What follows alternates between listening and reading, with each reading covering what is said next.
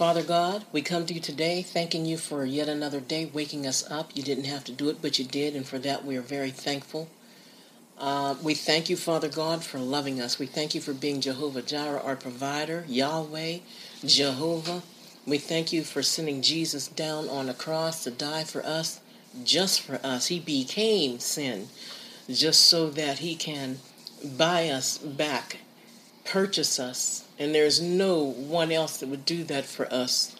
Redeem us. Hallelujah. Thank you, Jesus, for what you did.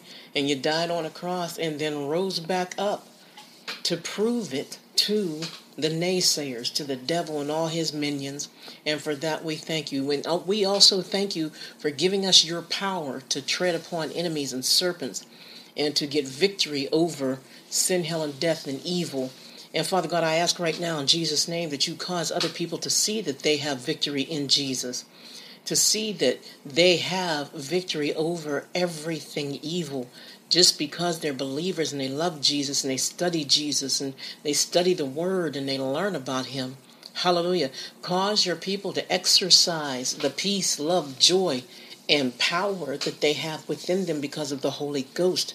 Ruach HaKodesh, Holy, Holy Spirit of the Most High God, we thank you for teaching us. We thank you for being our only and best teacher that anyone can have. Father God, use me as I deliver this word today and let somebody hear something from you, from your throne, that will open up their eyes and their heart. In Jesus' holy name I pray. Amen and amen. All right, today I would like to speak on victory victory in Christ Jesus. Do you know that you have the victory in Christ Jesus all the time? Amen. Not just sometimes, not just once in a while. There's so many people going around and they're sad and they are disgusted. How they say broke, busted, and disgusted. And they don't even realize that they can change that whole thing that whole situation in their lives just by reading the Word. God gave us so many examples in the Word of how we should handle things and what we should say and what we should do. Yes, it tells us what to say and what to do. Uh, Psalms 119 is one perfect example. Eh, everything is in eight eight uh, scriptures each with a heading.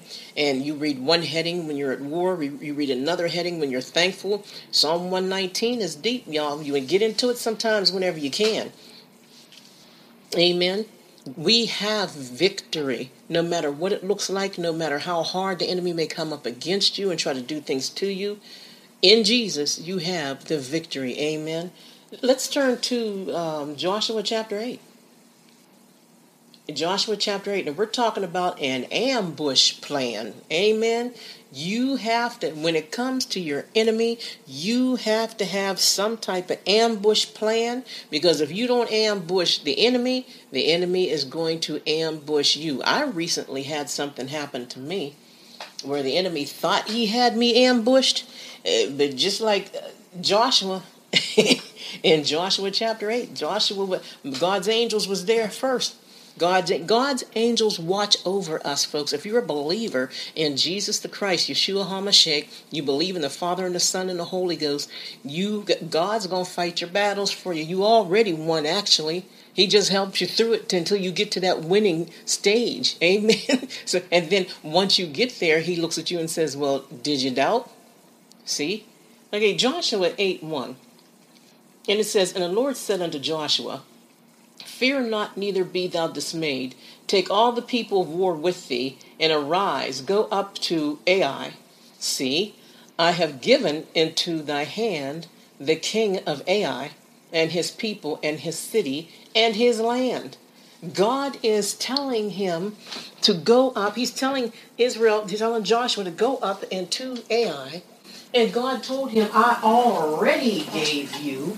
Okay, see, you can't see it, see?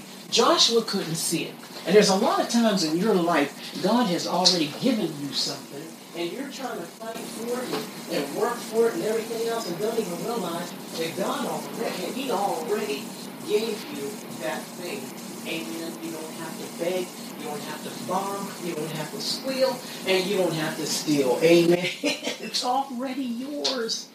That thing that you've been crying about is already yours. Hallelujah. Amen. God said, I already gave it to you. And he said, and he told, notice he said, um, into thy hand I have given the king of Ai. That's deep. He gave him from up down. See, God doesn't give down up. God doesn't start at your feet and work up. The enemy is underneath your feet. See, there's a decent order in everything. The enemy is underneath your feet. God is above. Amen. God starts from the top